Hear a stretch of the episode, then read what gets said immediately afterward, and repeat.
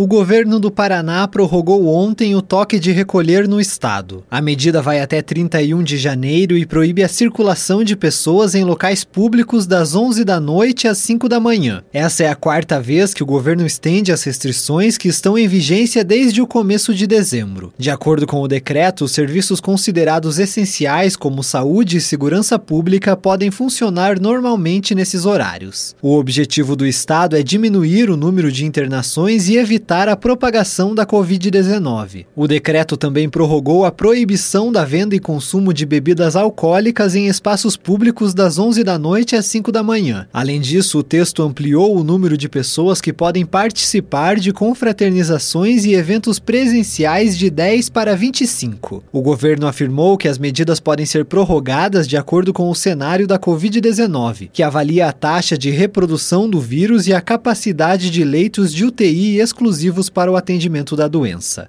Tailan Jaros, repórter CBN.